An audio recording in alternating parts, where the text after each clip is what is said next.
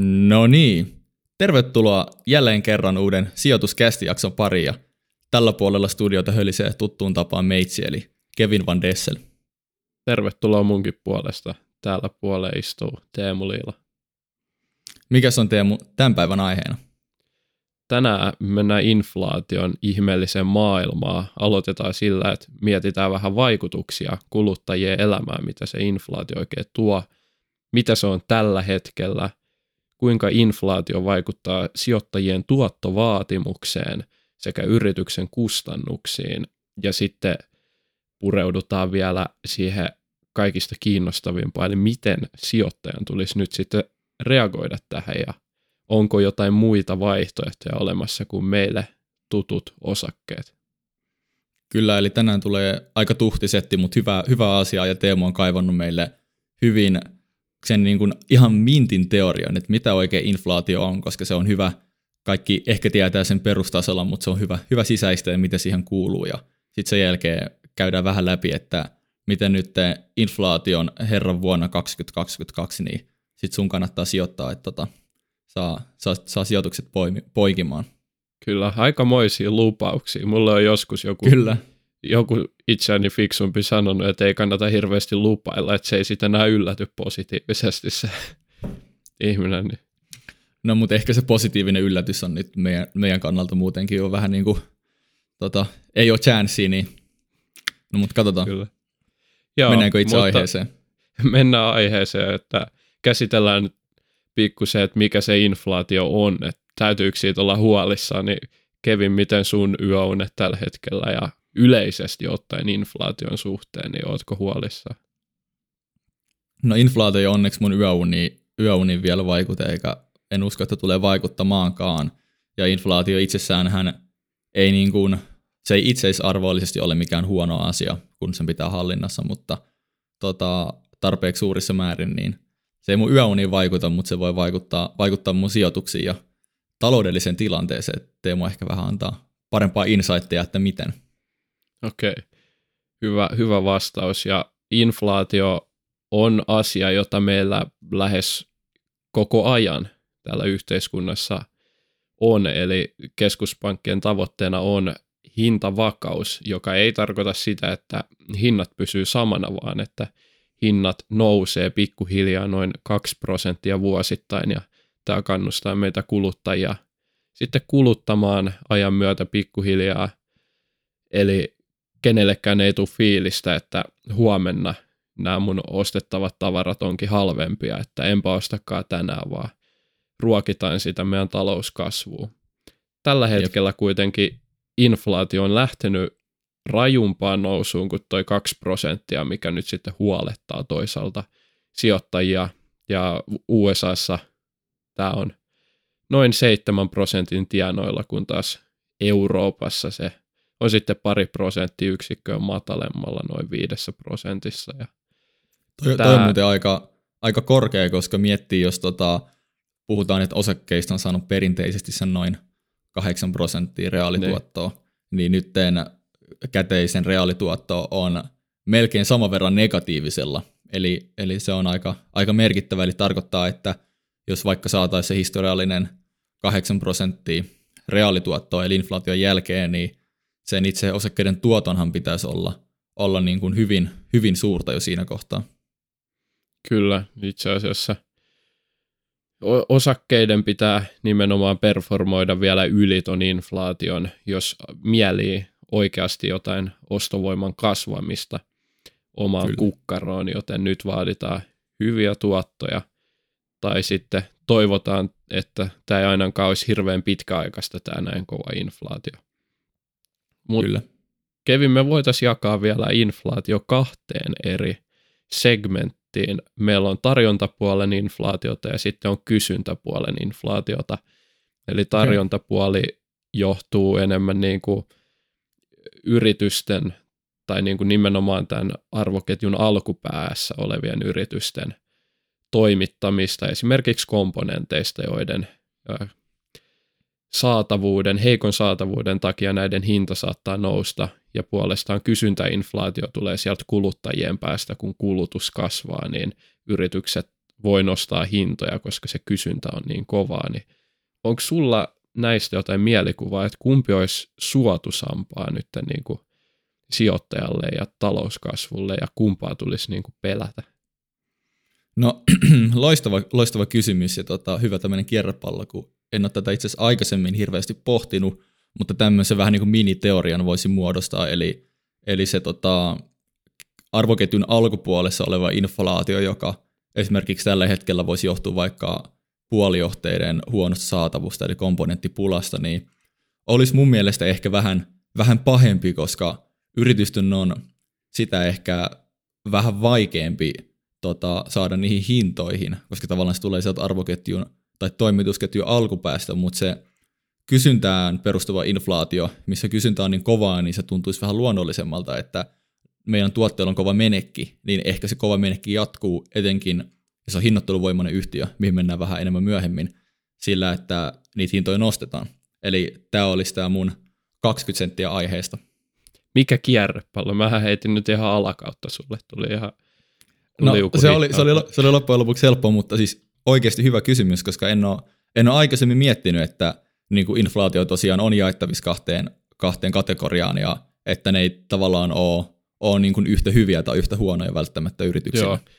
Itse asiassa tästä me ollaan puhuttukin aiemmissa jaksoissa, eli stagflaatio, mikä tarkoittaa niin kuin hitaan, matelevan talouskasvun yhdistymistä sitten niin kuin työllisyyden heikkenemiseen ja sitten hintojen nousuun. Ja nyt kun me puhuttiin tästä tarjontapuolen inflaatiosta, niin me voidaan stagflaatiota ehkä yleisemmin yhdistää sitten tähän, koska kysyntäinflaatio yleensä kiihdyttää talouskasvua, ja se on niin kuin positiivinen asia, eli me halutaan inflaatiota nimenomaan talouskasvun kautta, mutta just nämä tämänhetkiset pullonkaulat esimerkiksi elektroniikkakomponenteissa tai raaka-aineissa aiheuttaa sitten tarjontapuolelle ongelmia – joka voi puolestaan aiheuttaa sitten työttömyyttä ja näitä vähän negatiivisempia ilmiöitä. Et mieluummin sieltä kysynnän kautta, mutta se, se siitä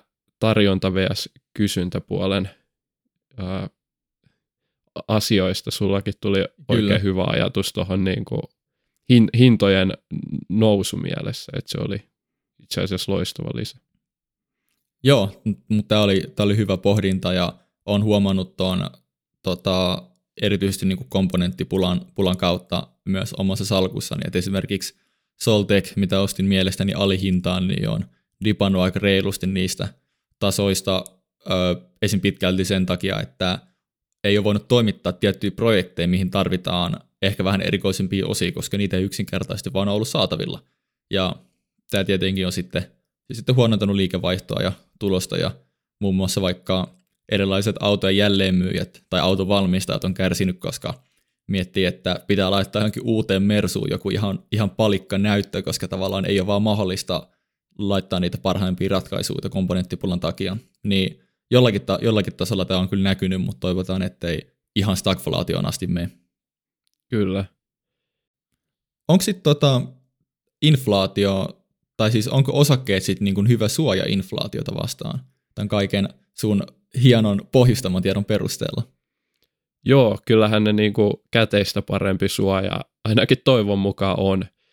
Se on ollut tähän asti ja osakkeet on pitkässä juoksussa noussut, joten inflaatiolta kannattaa kyllä suojautua vähintäänkin mieluummin osakkeissa kuin sitten täydellä käteispainolla. Ja Joo. mulla on nyt niin kuin kolme pointtia liittyen sitten osakkeiden menestymiseen tuolla – markkinoilla, mihin tämä inflaatio vaikuttaa. Eli ensi, ensinnäkin, mitä itse mainitsit Kevin tuossa aiemmin jaksossa, niin on oleellista, että yritykset pystyy tuoda heidän niin kuin kokeman inflaation ja joltain jälleenmyyjiltä sitten tämän niin kuin yrityksen omiin tuotteisiin myydessä kuluttajille. Ja tämän onnistuessa osakkeethan tuottaa hyvin, koska tulos nousee ja sitä kautta myös osakekurssi nousee. Mutta Joo. tämä ei ole kuitenkaan niin yksinkertaista. Tässä on myös negatiivisia vaikutuksia, jotka tulee sitten lähinnä koroista Ja tähän liittyy nämä kolme pointtia, eli tulevien vuosien kassavirrat heikkenee, mikä näkyy suoraan tuotto-odotuksessa. Tämä näkyy tässä kohtaa siten, että ensinnäkin tulos on heikompi, koska korkea maksetaan enemmän, mutta myös tulevien kassavirtojen nykyarvo on vähemmän arvokasta, koska vaihtoehtoinen riskitön sijoitus tuottaa nyt entistä paremmin. Ja mä puhun näistä velkakirjoista, eli korkoinstrumenteista. Kyllä, ja jos jotain kiinnostaa tota, tämä asia enemmän, niin kannattaa mennä katsoa riskipreemiosta, että se tota, puhuu tästä, että miten ö, esimerkiksi 5 prosentin tuotto riskittömästä ja riskillisestä sijoitusinstrumentista ei ole yhtä arvokkaita, vaan sä vaadit aina enemmän tuottoa, sitä riskisempi joku sijoitus on. Kyllä, hyvä lisä. Sitten toinen osakekursseihin mahdollisesti negatiivisesti vaikuttava tekijä on vaihtoehtoiset sijoituskohteet, eli nimenomaan nämä velkapaperit.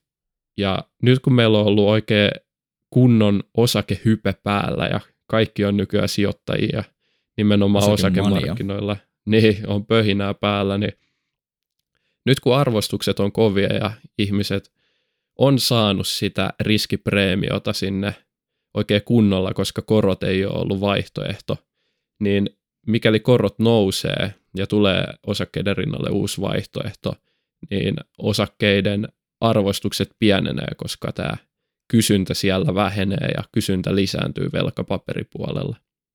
Kolmas Kyllä. vaikuttava tekijä on oman pääoman tuottovaatimus, eli sijoittajien vaatima tuotto kantamastaan riskistä, joka sitten nousee, koska yhtiöt on entistä riskisempiä niiden korkokustannusten takia, ja tämä osuu eniten varmasti sitten just näihin kasvuyhtiöihin, kenen tase on vähän heikempi ja velkaa on paljon. Ja toki Joo. sitten koko niin kuin pääoman tuottovaatimus nousee tässä mukana, koska vieraan pääoman tuottovaatimus nousee, eli puhutaan lainan koroista, ja samalla tämä just mun mainitsema oman pääoman kustannus, eli oman pääoman niin kuin tuottovaatimus, mitä sijoittaja sijo, sijoitukselle vaatii, niin nousee sen riskisyyden myötä. Ja nämä Kyllä. nyt on sitten asioita, mitkä voi vaikuttaa osakkeen arvostukseen negatiivisesti samaan aikaan, kun ö, yritykset pystyiskin sitten viemään näitä hintojen nousua omien tuotteiden hintoihin. Jep, ja jos joku miettii, että miten se, että sijoittajat vaatii omalle pääomalle korkeampaa tuottoa, niin laskee kursseja, eikö se ole vähän epäloogista, että eikö niitä pidä nousta, jos ne haluaa enemmän tuottoa, niin se johtuu siitä, että jos mietitään kuitenkin, että mistä se NS, no lainausmerkeissä aito tuotto, mun mielestä on ehkä vähän boomer-tapa ajatella, mutta kuitenkin, niin se tulee sen yhtiön tuloksesta ja yhtiön kassavirroista. Ja se on semmoinen hyväksytty ajatus, että sitä halvemmalla sä voit ostaa sen yhtiön kassavirtoja, niin tavallaan sitä korkeampi sun tuotto-odotus on. Ja sen takia hyväksyttävät arvostuskertoimet laskee, joka tarkoittaa, että sä voit ostaa halvemmalla niitä yhtiön nykyisiä tulevaisuuden kassavirtoja, joka tarkoittaa teoriassa ainakin korkeampaa tuotto-odotusta. Ja sen takia kurssit voi tulla alaspäin, kun sijoittajien tämä oman pääoman tuotto tota, odotus tai toive sitten nousee. Erittäin hyvä lisä. Toihan konkreettisesti näkyy tällä hetkellä, että osakekurssit on aika rajusti noussut. Siellä on takana elvytystä ja muutenkin hyvää talouskasvua, niin se, että ne on nyt niin kuin lähiaikoina noussut, niin on pienentänyt sitten sijoittajien tulevaa tuotto-odotusta, joten juuri oot asian ytimessä. Kyllä. Tota, nyt kun ollaan hienosti käyty inflaation koukuret ja kiamurot läpi, niin voitaisiin alkaa pohtimaan sit sitä, että miten just sun pitää käyttäytyä sun rahojen kanssa tässä inflaation uudessa maailmassa, missä ainakin meidän sukupolvi on ehkä vähän, vähän se tuorempi tälle inflaatiolle, ei ole hirveästi inflaatiota meidän aikana ollut. Kyllä. Onko sulla nyt ihan niin kuin osakkeisiin liittyvät tips and tricksit tulossa vai mikä tämä? Hyvin, hyvin pitkälti, että ideana on, että mietitään aluksi, että mitä siinä rahalla kannattaa tehdä ja sitten tota, minkä tyyppisiä pikkejä sun kannattaa valita ja miten sä ehkä tunnistat just, että tämä on se oikeanlainen, oikeanlainen pikki. Ja ensimmäinen semmoinen tärkeä pointti on, mikä tässä on tullutkin hyvin, hyvin ilmi, on se, että kun inflaatio on korkea, niin se käteinen, mitä sä omistat, niin sen arvo, eli ostovoima, koska tavallaan sehän on käteisen tarkoitus, sä voit hankkia sillä asioita. Eihän käteinen itseisarvollisesti ole mitenkään hyödyllistä. Niin sen ostovoima laskee, joka tarkoittaa, että sen reaalituotto on entistäkin huonompi. Eli jos vaikka aikaisemmin lähivuosina se on ollut nolla, joka on aika huono tuotto, niin nyt se on vaikka miinus seitsemän prosenttia, Kyllä. joka on hyvin ja huono tämä, tuotto. Tämä reaalituotto nollahan tulee siis vain ja ainoastaan siinä tilanteessa, kun inflaatio on nollassa, eli käteisellä, käte, käteisen arvo ei nouse missään muussa kuin deflaation tilanteessa, joka on itse asiassa inflaatiotakin huonompi tilanne. Ei ehkä pureuduta siihen Kyllä. tänään, mutta jo, joka tilanteessa periaatteessa käteisen arvo heikkenee. Reaalituotto Jep. on miinus. Ja tästä me voidaan nyt päätellä, että jos käteinen on varma 7 prosenttia turskaa vuodessa, niin ehkä se kannattaisi laittaa johonkin muuhun kuin siihen itse käteiseen. Ja tota, sitten voidaan miettiä myöhemmin, että mikä olisi hyvä, ja nyt vähän spoiler alert, että osakkeet on aika hyvä, hyvä vaihtoehto. Ja se, kun sä sitten laitat sen käteiseen jonnekin muualle, niin sä voit ylläpitää sitä sun varallisuuden ostovoimaa. Ja jos sä teet hyviä pikkejä, niin ehkä jopa kasvattaa sitä merkittävästi. Ja se on tavallaan se, se tärkeä pointti tässä, minkä, minkä päälle me lähdetään rakentamaan. Kyllä, ja niin kuin tuossa aiemmin tuli vähän teoriaa siihen, että miten nyt osakekursseihinkin voi vaikuttaa negatiivisesti tämä inflaatio, niin muistetaan kuitenkin tähän pohjalle on varmaan oleellista se, että osakkeita on hyvin paljon, se on heterogeeninen joukko ja me pyritään etsiä poiminnalla parempia osakkeita kuin ne muut, joten eiköhän me mennä nyt siihen itse strategiaa sitten Kevin, että mit, miten meidän sijoittajien tulisi sitten poimia ja tai mihin mahdollisesti keskittyä nyt seuraavien vuosien aikana. Joo, toi oli hyvä pohjustus toi, että osakkeet on heterogeeninen joukko, joka tarkoittaa nimenomaan sitä, että osakepoiminnan korostus kasvaa, eli aikaisemmin ehkä semmoinen strategia, että sokea apina heittää tikkaa tauluun, se osuu johonkin ja sitten otetaan se yhtiö, niin on voinut jopa toimia. Ja uusia sijoittajia, niin ehkä se on joillakin vähän niin kuin toiminutkin. Ja tota, mutta nyt korostuu se, että otetaan ne oikeat pikit sieltä. Ja nyt me lähdetään sitten vähän miettimään, että miten sä tunnistat ne oikeat pikit. Oikeat pikit siellä ja mun mielestä tärkein yksittäinen tekijä on semmoinen sana kuin hinnoitteluvoima. Kyllä. Pitää tietysti muistaa, että, että me, mekään ei tiedetä tulevaisuutta ja että tähän Jep. pitää aina heittää klassinen disclaimer, että ei ole todellakaan sijoitusvinkkejä, vaan teorian pohdintaa, mutta lähdetään, lähdetään ihmeessä liikkeelle hinnoittelun voimasta, niin Kevin, jatka vaan, että mitä tämä nyt meinaa. Joo, eli no, taloutta ylipäätänsä, missä kuluttajat ostaa ja yritykset myy ja yritykset ostaa toisilta, niin voi miettiä, että se on vähän niin kuin tämmöinen viidakko, ja viidakon lakihan on, että syöttää tulee syödyksi. Ja vi- viidakossa on tämä ruokaketju tai mikä se onkaan, niin taloudessa vastaava on niin kuin arvoketju ja pitää miettiä, että missä kohtaa yritys on arvoketjussa. Ja kun inflaatio jyllää ja se syö myös no, meidän kuluttajien rahan ostovoimaa, mutta ihan samalla lailla yritysten rahan ostovoimaa, niin on tärkeää löytää niitä niin kuin apex predators, eli tavallaan niitä, ketkä on sen arvoketjun ihan huipulla. Sun pitää löytää ne niin kuin leijonat ja T-rexit sieltä sieltä segmentistä, mitä sä etit. Ja se on niin kuin ensimmäinen juttu, että sun pitää löytää arvoketjun huipulla oleviä yhtiöitä. Joo. Miten me nyt löydetään sitten nämä Kevin? Tota, se on hyvä kysymys, sitä me yritetään tässä, tässä ratkoa. Ja tota, no, se löytyy monin eri tavoin. Mä oon vähän niin kuin jakanut, että tässä on niin kuin lukuja, sitten tässä on erilaisia kilpailuetuja ja sitten lähdetään myös semmoisella Peter Lynchmäisellä kuluttajan näkökulmalla. Ja mennään vaikka ekana näihin lukuihin. Eli, eli, eli tämä ei todellakaan ollut siis sellainen, että googlettamalla löytää jonkun listan näistä. Vaan niin. niin kuin ei ole, ei ole silver bullettia. Kyllä. Tota, lukuja aluksi, niin mun mielestä yhtiökello hinnoitteluvoimaa, niin sen voi tunnistaa semmoisesta tekijästä, että se kasvaa markkinoita nopeammin ja se toimii markkinoita kannattavammin. Ja nämä kaksi pitäisi tapahtua niin kuin yhtä aikaa, koska tämä kertoo, että yhtiöllä on vahvoja kilpailuetuja ja monet kilpailuedut, ei kaikki, tämä on mun mielestä tärkeä erotus, mutta monet kilpailuedut johtaa hinnoitteluvoimaan.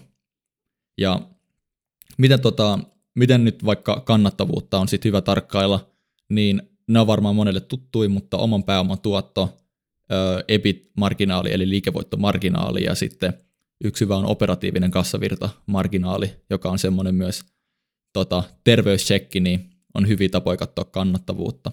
Ja kasvu sitten taas toisaalta, niin esimerkiksi liikevaihdon kasvu ja ö, nettotuloksen tai sitten ihan vaan EPSI-kasvu, eli osakekohtaisen nettotuloksen kasvu on hyviä tapoja. Ja niitä sitten kannattaa vertailla vaikka tietyn segmentin, tai vaikka kammuks, niin muiden autojen jälleenmyyjien kasvuun ja kannattavuuteen, ja pohtia, että dominoiko tämä tätä sen omaa arvoketjua vai ei. Ja se on ehkä eka juttu, mitä mä lähtisin miettimään. Kyllä, että tässä niin kuin kvantitatiivisten numeeristen analyysien pohjalta voi löytää näitä, mutta se mikä siinä sitten tulee tietysti sijoittajan itse tehtäväksi, hyvin tärkeä osa sitä analyysiä on löytää, että minkä takia tämä ROE on korkeampi kuin kilpailijoilla tai minkä takia tämä Kyllä. liikevoittomarginaali on kovempi kuin kilpailijoilla ja liittyykö tämä nyt mahdollisesti tähän niin kuin inflaatiolta suojautumiseen, että pystyykö näitä käyttää hyödyksi sitten tuossa hintojen korottamisessa, että onko ne asiakkaat edelleen kamuksilla sitten vai siirtyykö ne jonnekin muualle ja menettääkö kamuks kilpailuedut nyt inflaation koittaessa? Kyllä, ja tässä mennään siitä kvantitatiivisesta analyysistä siihen kvalitatiiviseen, eli aletaan pohtia niitä kilpailuetuja. Ja me ollaan mukaan vähän pohdittu, että no, mitkä kilpailuedut on sitten niitä, mitkä tuo hinnoitteluvoimaa, koska kuten mä aikaisemmin sanoin, niin ei tavallaan yleensä kilpailuetu ja hinnoitteluvoima linkitetään yhteen, mutta jos miettii vaikka yritystä, millä on tosi joustava kulurakenne, että se liikevaihto laskee, niin se voi laskea sen kulu, se liikevaihto nousee, niin ne ehkä vaikka skaalaudu sen liikevaihdon nousun mukana, joka on tosi hyvä kilpailuetu, mutta miten se vaikuttaa siihen, että se pystyy laskuttaa enemmän, niin ei välttämättä mitenkään, ja se on mun mielestä tärkeä, tärkeä ero tehdä.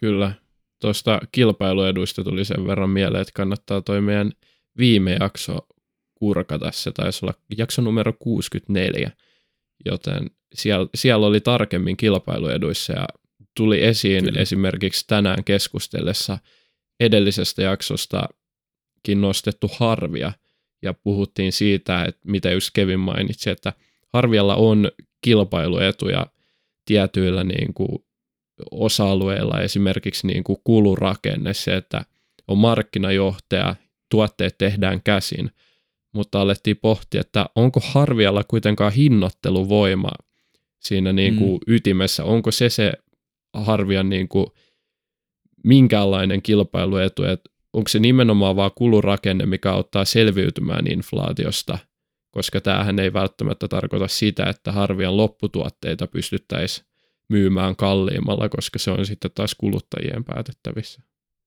Kyllä, että Harvialla just on kulurakennetta, skaalaetuja, loistavaa johtoa, operatiivista tehokkuutta, mutta onko kuluttaa valmis maksamaan tuotteesta enemmän tavallaan, niin se saattaa olla, mutta ei ole ehkä niin ilmiselvä kuin jossain muissa tilanteissa.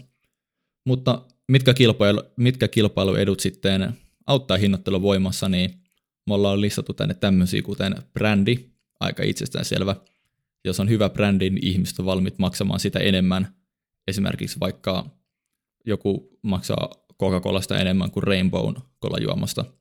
Sitten yhteisö voi olla toinen. Se yhteisö on tavallaan se, mikä sitoo sut siihen tiettyyn tuotteeseen tai palveluun. Ja vaikka sen hinta nousee, niin se voi olla aika, aika vaikeaa vaihtaa sitä, koska sitten muualle ei välttämättä ole sitä samaa yhteisöä. Sijainti tai skaala on, mä oon linkittänyt ne tähän samaan, mutta ne kulkee kuitenkin vähän käsi kädessä. Usein yhtiöt, millä on skaalaetuja, niin pystyy myös dominoida sijainnillisesti.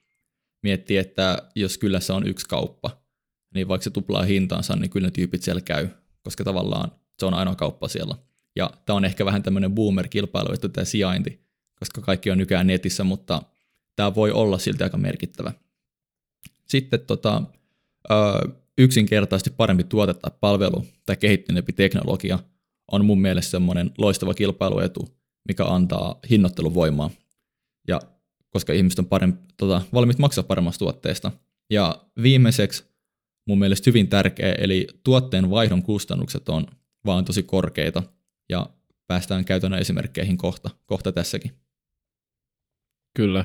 Onko tämä nyt sitten ihan teoreettista hommaa, että mihin, mihin niin kuin me puhuttiin jostain niin kuin tunnusluvuista ja muista, jollekin ehkä kuulosti vähän hankalalta, niin onko meillä joku muu keino analysoida näitä hinnoitteluvoimia kuin sitten, että me käydään katsomassa nyt oman pääoman tuottoa, suhteutetaan siitä johonkin muuhun ja sitten taas niin kuin heitetään kaavoja Exceliin vai on, onko jotain niin kuin oikotietä onneen? Oikotiet onneen ei ole, mutta on kuluttajille helpompi tapa lähestyä ja tämä on tämmöinen Peter Lynch, a.k.a. Teemu Liilan lempisijoittaja. Tota, uskaltaisi jopa sanoa niin. Pit- Sä, mä en ole ikinä myöntänyt tota, mutta siis voisi melkein sanoa, että on, on niin kuin yksi lemppareista, että hyvin, hyvin kyllä ainakin olet muuhun tutustunut sitten tässä vuosien varrella. Kyllä tässä, miten kauan kun me ollaan tunnettu, joku 14 vuotta tai jotain tämmöistä Ei, suunnilleen. varmaan 16. Niin, kyllä tässä on tota, ehtinyt tutustumaan. Mutta Peter Lynch oli tämmöinen hyvin kuuluisa ja hyvin menestynyt sijoittaja, taitaa olla yksi kovimpia, kovimpia tuottohistorioita ikinä. Ja tota, hänellä oli tämmöinen hyvin helposti lähestyttävä strategia, eli Lynch mietti, että miten, miten tavallaan kuluttajat ajattelee tuotteista ja yritti löytää tuotteita, mitä kuluttajat arvostaa, näin yksinkertaistettuna. Ja tämä, tämä oli aika toimiva strategia ja saattaa olla vieläkin. Ja tästä mulle tuli mieleen, että yksi semmoinen, ei nyt oikotie onneen, mutta hyvä tapa lähteä miettimään tätä, on kysyä itseltään, että jos tämän, tie, tämän tietyn yrityksen tuote tai palvelu niin kallistuisi, niin ostaisinko minä ja mun kaverit sitä vielä? Ja jos vastaus on ihan no-brainer, totta kai joo, joo joo, totta kai, niin silloin sillä yhtälö on hinnoitteluvoimaa. Ja tämä on tämä niin pääpointti, sitä on hinnoitteluvoima. Kyllä, niin kuin Peter Lynch testautti sukkahousuja sen vaimolla ja miten tämä nyt meni, kyseli ja mm. Kuunteli sukulaisia ja teki sen, sen pohjalta myös sijoituksia osittain. Kyllähän Peter Lynch osasi tehdä erittäin hyvää analyysiäkin näiden pohjalta vielä siihen päälle, mutta Kyllä.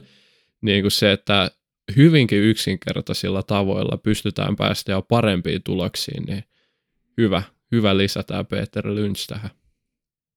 Joo, ja nytten, koska me ollaan niin kuin täällä sille all about siitä, että me tuodaan jotain konkreettia tähän hommaan teille, että jos te kuuntelette meidän podcastia tunnin ajan ja teille ei jää mitään, mitään muut käteen kuin hiki, niin se on aika, aika huono juttu. Eli me Teemun mukaan kelattiin, että mitä yhtiöt sitten on. Että nämä ei ole tietenkään sijoitusvinkkejä, mutta ne on meidän mielestä yhtiöitä, keillä on näitä tiettyjä kilpailuetuja, mitä myöskin mainittiin, ketkä ehkä tsekkaa tämän Peter Lynchmaisen kysymyksen ja, ja tota, lähdetään vähän pohtimaan, että miten nämä yhtiöt on ja miksi niillä on hinnoitteluvoimaa.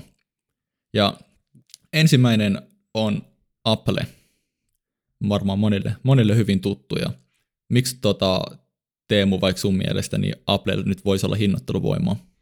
No, mä oon ehkä parempi itse asiassa vastaamaankin tähän Mä mietin, pohjalta. että olla. mulla, mulla, mulla on itse asiassa Mac ja mulla on iPhone, niin Kevin, Kevin on niin kuin, käyttää, mitä sulla, jotain muuta, Androidia, mutta siis tämä niin kuin ekosysteemi, että mä ostin iPhonein vaihtelun vuoksi nyt uusimmaksi kännykäksi, ja sitten mä aloin miettimään, että, niin kuin, että nyt pitää tietokonekin ostaa kouluyhtiön varten, että tämä on ihan hirveä tämä nykyinen, ja sitten mä aloin kattelee niitä, niin, niin kyllähän se ekosysteemi, mikä sitten se, se niin kuin lopullisen ratkaisun teki, eli mä pystyn siirtämään tiedosta ja hyvin nopeasti ja älykkäästi, mun muistiinpanot kulkee aina tänne podcast-nauhoituksiin suoraan mun kännykästä, jos mä oon niitä jossain bussimatkoilla tai jollain muilla matkoilla väsännyt tai ö, ihan mitä vaan, niin Applella on sen takia hinnoitteluvoima. Vaikea poistua näistä tuotteista. Kyllä, vaikea poistuu. Tota, kova brändi ja aidosti hyvät ja ehkä jopa paremmat tuotteet, tuotteet monella tapaa. Ja tämä oli hyvä pointti tuo ekosysteemi, koska mä en miettinyt sitä niin paljon tota, tämmöisenä Androidin käyttäjänä kuin siinä, siinä, joka siinä ekosysteemissä on, että kun me aikaisemmin puhuttiin, että tuotteen vaihdon kustannukset on korkeita, niin se ei nyt välttämättä tarkoita, että se maksaa paljon vaihtaa tuotetta, vaan niin kuin Teemu sanoi, niin se on oikeasti se on niin kuin röimaa, että sä lähdet vaihtamaan niin kuin Applen tuotteita, että sulla on Applen kännykkä ja Applen tabletti, niin miksi sä ostaisit jonkun, vaikka mulla, mulla on Lenovo-läppäri, tosi hyvä läppäri, mutta niin kuin, kyllähän se olisi silleen, että kaikki muu toimii ja sitten sulla on se yksi musta lammas siellä. Niin, ne. niin tota, se on hyvä pointti, että se vaihtaminen on sitten vähän niin kuin työlästä ja vaikeampaa. Mikä se on seuraava listalla? Mennään, mennään seuraavaan, se on yksi mun lempiyhtiöistä, eli Microsoft. Ja tämä ei välttämättä kaikille tule mieleen, ja mun mielestä tämä ehkä jopa enemmän näkyy siellä tota, niin kuin yrityspuolella, että yritykseltä kuluttajalle kauppa on semmoinen helpompi miettiä, että onko siinä otteluvoimaa vai ei, koska me voidaan niin kuin reflektoida itse, että ostaisiko mä tuotetta kalliimmalla, mutta yrityksien kanssa on vähän vaikeampaa, mutta tota, Microsoft on ehkä eniten se, että ne on onnistunut saamaan niin suuren niin kuin yritysasiakaskunnan, jotka on myös Microsoftin ekosysteemissä ja se, se kustannus, mikä niille yrityksille tulisi, kun ottaisi uuden järjestelmän käyttöön, on, se on niin kova työmaa, etenkin kun Microsoftin tuotteet on hyviä, niin esimerkiksi tämä Office 365 yrityksille paketti, niin sen hinta nousi joku kymmenisen prosenttia muistaakseni joitakin kuukausia sitten. Ja vaikea kuvitella, että joku yhtiö olisi ollut silleen, että no nyt vaihdetaan tähän Google Driveen tai minne vaihdetaankaan. Kyllä, oho. Niin tota, siis tämä kun on vielä nämä jatkuvat lisenssit, niin on vaikea kuvitella, että niinku, tämä on just se yhtiö, että sä vaan katsot, että perhana nosti hintoja. Nyt multa menee niin. niinku ensi kuussa 5 euroa enemmän näihin paketteihin. Että on just tällainen, ja moni ei edes huomaa tätä. Mä veikkaan, että niin kuin suurin osa yksityiskuluttajista niin ei huomaa, että Microsoftin hinnat on noussut, niin en tiedä, mutta Jep. siis hinnoitteluvoima sieltä sitten löytyy ainakin. Ja toi automaattinen kuukausilaskutus on jotenkin niin tehokas strategia nykyään, että yksi mikä täältä listasta löytyy on Netflix. Ja se tuli just tämmöisellä, että mä kysyin itseltäni, että jos Netflixin hinta nousisi, niin öö, olisinko mä valmis vaihtamaan johonkin toiseen, niin jos se nousisi 10 prosenttia, 15-20 prosenttia, niin en. Mä en välttämättä huomaisi sitä, että se nousee, koska se menee automaattisesti joka kuukausi ja niin kuin, tota, se on e- ehkä laiskuutta, ehkä sitä, että se on hyvä palvelu. Mä en tiedä, miten, miten kaikkea se on, mutta, mutta Netflix on mun mielestä hyvä esimerkki siitä, ja Teemu nauraa, kun mä oon käyttänyt tota, itse asiassa teen mun isän tarjoamaa Netflixiä vuosikaudet, mutta en käytä enää. Ei, toi oli, toi oli ehkä hauskin. Niin se on siis, tää on niinku tyyli Ke- Kevinille vaan unohtunut joku, joku joskus vuonna 2009 ja mä nyt olin silleen, että hetkinen, käytät sä mun faijan Netflixi? Ei kai sitä huomaa. niin. Mutta hy- ei, ei hyvä. huomaa, kyllä. Kyllä. Joo. mennään, mennään, mennään seuraavaan, ei tarvitse tuohon, tuohon jäädä enempää. Spotify. Se on sama Joo. homma. Se on, se on sama homma, ja Spotify ö, on hirveän monen mielestä, myös it, omasta mielestäni niin oikeasti niin kuin parempi tuote kuin tosi moni muu vaihtoehto. Et, ja sekin samanlainen tämmöinen SaaS-tyyppinen bisnes, että kuukausi kerralla sieltä vaan lähtee se maksu, ja tota, ö, itse niin uskon, että Spotify on vahva hinnoitteluvoima. Kyllä. Sitten Kesko, onko siitä mainittavaa? Meillä on se listassa, mutta sä jätit sen tuosta välistä pois. Mä ajattelin, että niin, niin jätinkin, kun mä ajattelin, että sun, sun, ei kun sun pointtiin sopi niin hyvin tuo Netflix ja, Netflix ja Spotify, mutta Kesko, niin tota, öö, en jos nyt joku miettii, että mikä on Kesko, niin siis nämä K-ryhmä, K-supermarketit sun muut on niinku Keskon ja tietenkin on K-rautaa ja K-kaaraa, voi K-auto taitaa olla nykyään. Ja tota, niin, mutta no Kesko on ensinnäkin onnistunut brändää itsensä ehkä vähän enemmän high-end kaupaksi kuin mitä S-ryhmän kaupat on, joka luo sille itsessäänkin jo hinnoitteluvoimaa, että se pystyy pyytä tuotteista enemmän, koska silloin eksoottisempi, mielenkiintoisempi valikoima, ne kaupat on tyylikkäämpiä ja ne tuotteet on kivemmin laitettuja, niin moni on valmis maksaa siitä, mutta my- myös niin kuin sijainti, ei ehkä S-ryhmät suoraan kilpailuetu, mutta oikeastaan kaikilta muilta tekijöiltä, niin ö, keskon kauppoja on hyvillä sijainnilla ympäri Suomea, ja se tietenkin nostaa niiden hinnoitteluvoimaa. Kyllä. Sitten seuraavaksi suomalainen yhtiö jälleen kerran, eli Musti Group, ja tämä oli itse asiassa hauska, koska mä en ikinä miettinyt, että Musti Group on mikään hyvä yritys tai mä, se jotenkin vaan jäi sille johonkin ihme roskakoriin tai ei se nyt sinne kuulu, mutta niin kuin omassa mielessä. Ja me itse asiassa tehtiin koulussa tämmöinen niin kuin projekti, meidän piti analysoida Musti Groupin kilpailuetuja. Ja siinä niin kuin heräsi siihen, että tämähän on oikeasti ihan hemmetin hyvä yhtiö. Ja tosi vahvoilla kilpailueduilla ja vahvalla hinnoitteluvoimalla. Ja monta asiaa, brändi, sijainti, jne, mustigroupit on, tai musti- ja mirikaupat on aina se lähin eläinkauppa, mutta ehkä tärkein juttu on nimenomaan, että kuinka vaikeaa on vaihtaa johonkin toiseen, koska vaihdon kustannus, koska mustigroupilla on tämmöisiä omia in-house-brändejä, jotka on tosi laadukkaita niitä on tosi suuri valikoima. Ja se tarkoittaa, että on valtava määrä kuluttajia, ketkä vaikka antaa niiden mustille ja mirille sitä mustigroupin omaa ruokaa, mitä saa vaan mustigroupista. Ja ne, kello lemmikkejä, niin tietää, että se on aika suuri kynnys vaihtaa oman lemmikin ruokavaliota. Erityisesti, jos ostat sille jotain hyvin tietynlaista laadukasta ruokaa tai erityisruokavaliota, niin ei tavallaan mustigroup voisi vaikka nostaa 10-20 prosenttia hintoja, ja en usko, että hirveän moni alkaisi etsimään jotain vaihtoehtoruokaa niiden, niiden tota lemmikeille. Niin sen takia niillä on aika voimakas hinnoitteluvoima. Ja nehän on kalliimpia kuin esimerkiksi monet verkkokaupat. Ostat se sun kissallekin ruoat täältä? Mä en edes itse asiassa tiedä, onko se vaan koirille tämä kauppa vai? Ei, sehän on mustia mirri. Se mirri on niinku no, kissa. Niin, niin. No niin. No, no öö, ja itse, itse asiassa... Osta, tota, osta. Öö, no mä yritän nyt etsiä, että hyvä just sanot hinnoitteluvoimaa. Mä yritän etsiä, että saako tota, öö, mun kissalle sitä ruokaa, mitä se syö, niin jostain muualta. Silloin just erikoisruokavalio.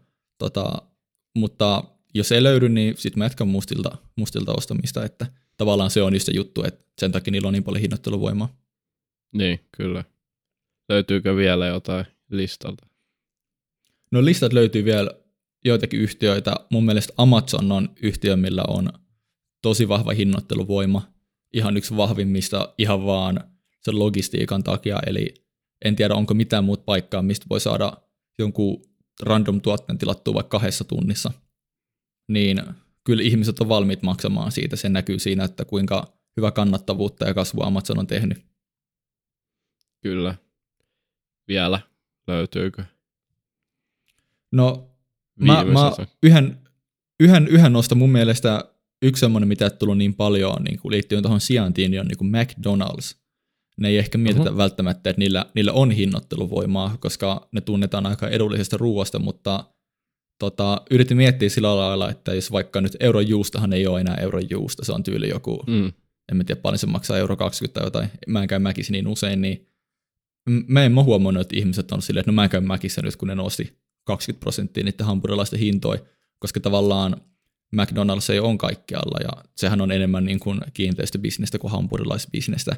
Niin ne on semmoinen, että jos kaikkialla on McDonald's, niin ne tulee saamaan hyviä, niin kuin hyvän laajan asiakaskunnan, vaikka ne nostaisikin hintoja. Kyllä, toi, mutta tuossa mulla on sellainen pointti myös, että yleensä kun me mietin, että Hesburger vai Mäkkäri, niin se on sille, että no Hese, mutta se on kallis. Ja sitten mm. me ehkä mennään Mäkkäriin, eli jos, jos on tarjolla Hese ja Mäkkäri ja ne olisi sama hintaisia, mä menisin joka ikinen kerta Heseen, lähes joka ikinen kerta. No, Eli Mäkkärissä on, on joku kuukausittainen niin. hyvä burgeri.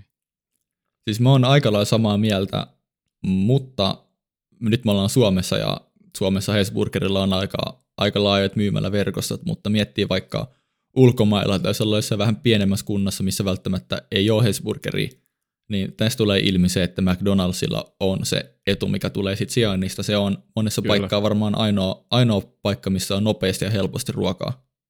Joo, ja kyllähän se nyt enemmän on sille, että jos, jos on toinen, se on aina McDonald's mun omalla kokemuksella. Että kyllä Jep. niitä on, taitaa olla, onkohan niitä enemmän kuitenkin Suomessa, ainakin niillä paikoilla, millä mä liikun. Että voi olla, että pääkaupunkiseudulla on just vähän eri asia. Että mm jo, jossain, jossain taitaa olla sitten pohjoisemmassa vähän vähemmän mäkkäreitä itse asiassa. Okei, okay. en, en tiedä, voi, en voi tiedä sen enempää. Kyllä. Mutta mut siinä on niinku aika lailla semmoisia yhtiöitä, mitä Teemo ja minä ollaan kaivettu, kaivettu että jos tota, täältä tuli joku, mikä kiinnostaa tai on ollut, on ollut harkinnassa, niin nyt ehkä kannattaa tutkia itse enemmän, koska se hinnoittelun voima on yksi tärkeimmistä niin kuin yksittäisistä tekijöistä, mitä kovan inflaation aikana niin kuin kannattaa yritykset hakea. Kyllä. Mutta vielä viimeiset pointit, jotka liittyy muihin vaihtoehtoisiin kohteisiin, eli löydetäänkö me parempia kohteita kuitenkin kuin osakkeet. Ja ensimmäiseksi ehkä voisi pohtia kultaa, joka nyt on ehkä loogisin sitten, mitä yleensä ihmiset miettii tähän. Niin onko sulla jotain mielikuvia? Nyt jos miettii ihan, että ei mennä niin kuin tilaston tasolle, mä tiedän, että sä et ole niitä sellaisia nyt kaivannut tähän, mutta jos, jos sä mietit niin kuin tolleen, ihan mikä on sun ensiajatus? Mitä, mitä kulta voisi reagoida inflaatioaikana? No kullastahan on puhuttu, että se on tämmöinen arvon säilyttäjä.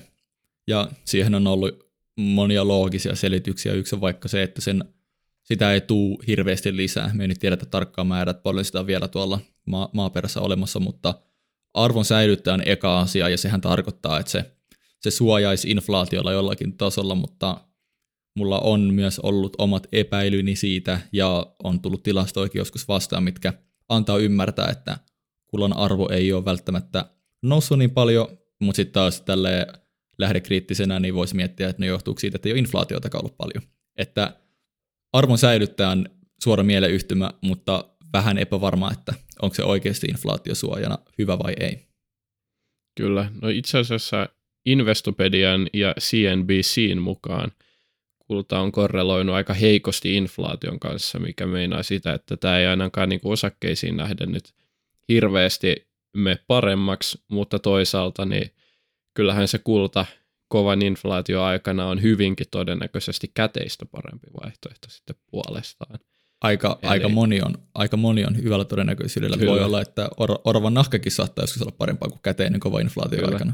Niin, että kyllähän kullan arvo on kasvanut pitkällä juoksulla, vaikkakin hyvin hitaasti verrattuna osakkeisiin. Et on se, käteinen on niin kuin se periaatteessa ainoa, joka lähtökohtaisesti jatkuvasti laskee arvossa, joten voidaan pitää kultaa myös vaihtoehtona, mutta se ei nyt suoranaisesti ole korreloinut sitten inflaation kanssa. Ja tähän ehkä päällimmäisiä syitä voi olla se, että vaikka toi oudolta kuulostaakin, että luulisi, että kullan arvo kasvaa, kun ää, halutaan niin kuin pois käteisestä ja ostaa jotain muita mutta voi sitten mm. toisaalta olla, että tämä niin kuin ihmisten käyttäytyminen, kysyntä ja tarjonta muuttuu esimerkiksi kovan inflaatioaikana huolestuneisimmaksi ja myös kultaomistuksia realisoidaan tai sitten osakkeisiin menee enemmän rahaa, että se ei sitten kuitenkaan korreloi niin paljon inflaation kanssa loppupeleissä.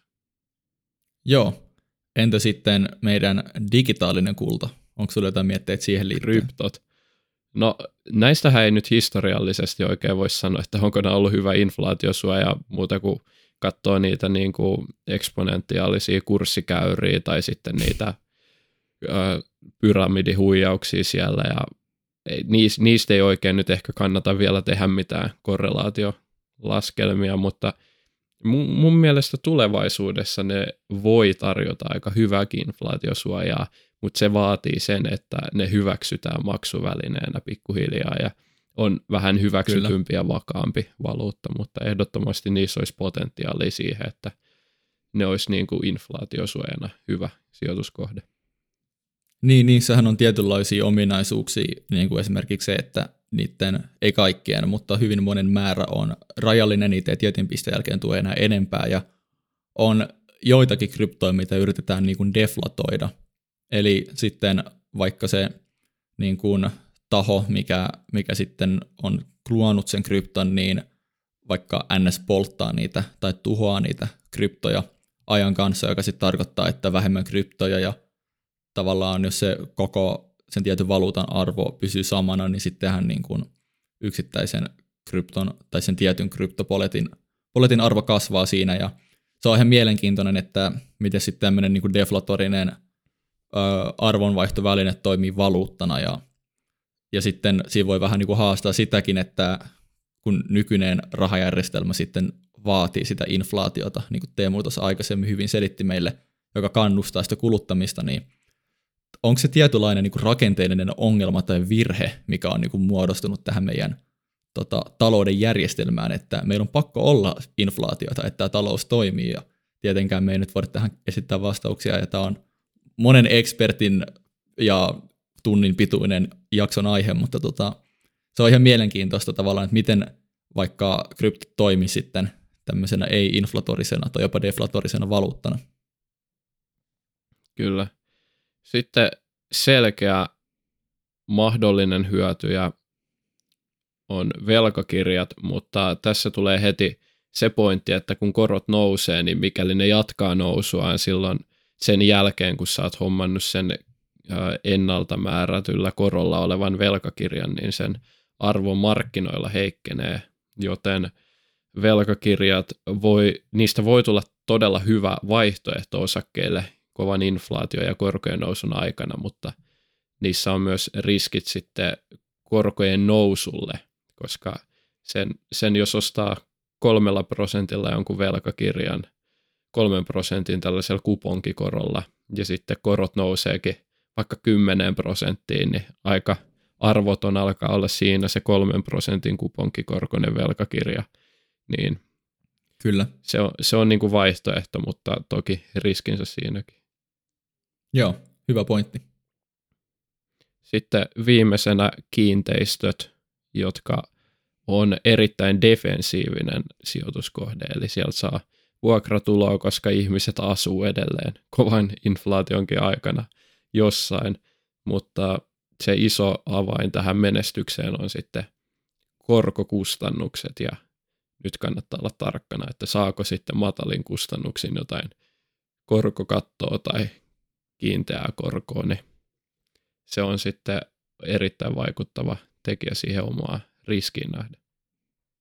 Joo, toi on tota, kiinteistösijoittajalle varmaan aika mielenkiintoinen kysymys, että miten tämä korkotaso tulee muuttumaan ja nyt mä kysyn sulta Teemu ilman mi- minkäänlaisia niin kuin, saavutuksia kiinteistön markkinoilla antamaan sun mielipiteen, että kun korkotaso on kuitenkin vielä hyvin matala, niin jos sä itse nyt lähtisit sijoittaa kiinteistöön, niin olisiko se tota, kiinteä korko vai olisiko sitten muuttuva, muuttuva korko, joka sitten toivot, että pysyy matalana?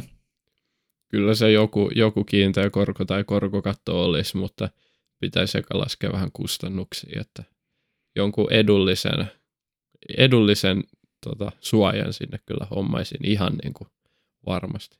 Tai ei ole tällä hetkellä kyllä. murehtimista nyt noissa itsellä. Kyllä. Hei, mutta siinä oli aika tuhti setti, mitä inflaatio on, minkälaisia osakkeita sun kannattaa poimia, jopa vähän name droppeja, että mitä osakkeita saattaisi olla hyviä ja sitten, sitten tuohon loppuun, että onko se joku muu hyvä vaihtoehto osakkeelle.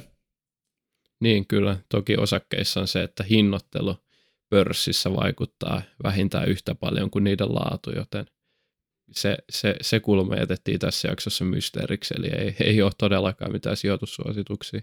Eikä välttämättä meidänkään mielestä niin kuin sijoituskohteena hyviä, mutta laadullisin kriteerein täyttää vaatimukset.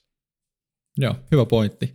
Mutta kiitos kaikille kuuntelijoille ja niille, ketkä kuunteli tähän asti. Mä en tällä kertaa sano, että nyt tulee timestampit alle, koska tässä kohtaa, niin kuin Teemo meitä muistutaan, niin siitä ei mitään hyötyä. Ja tota, me nähdään ja kuullaan ensi kerralla. Yes, se on kiitos ja morjes. Moi.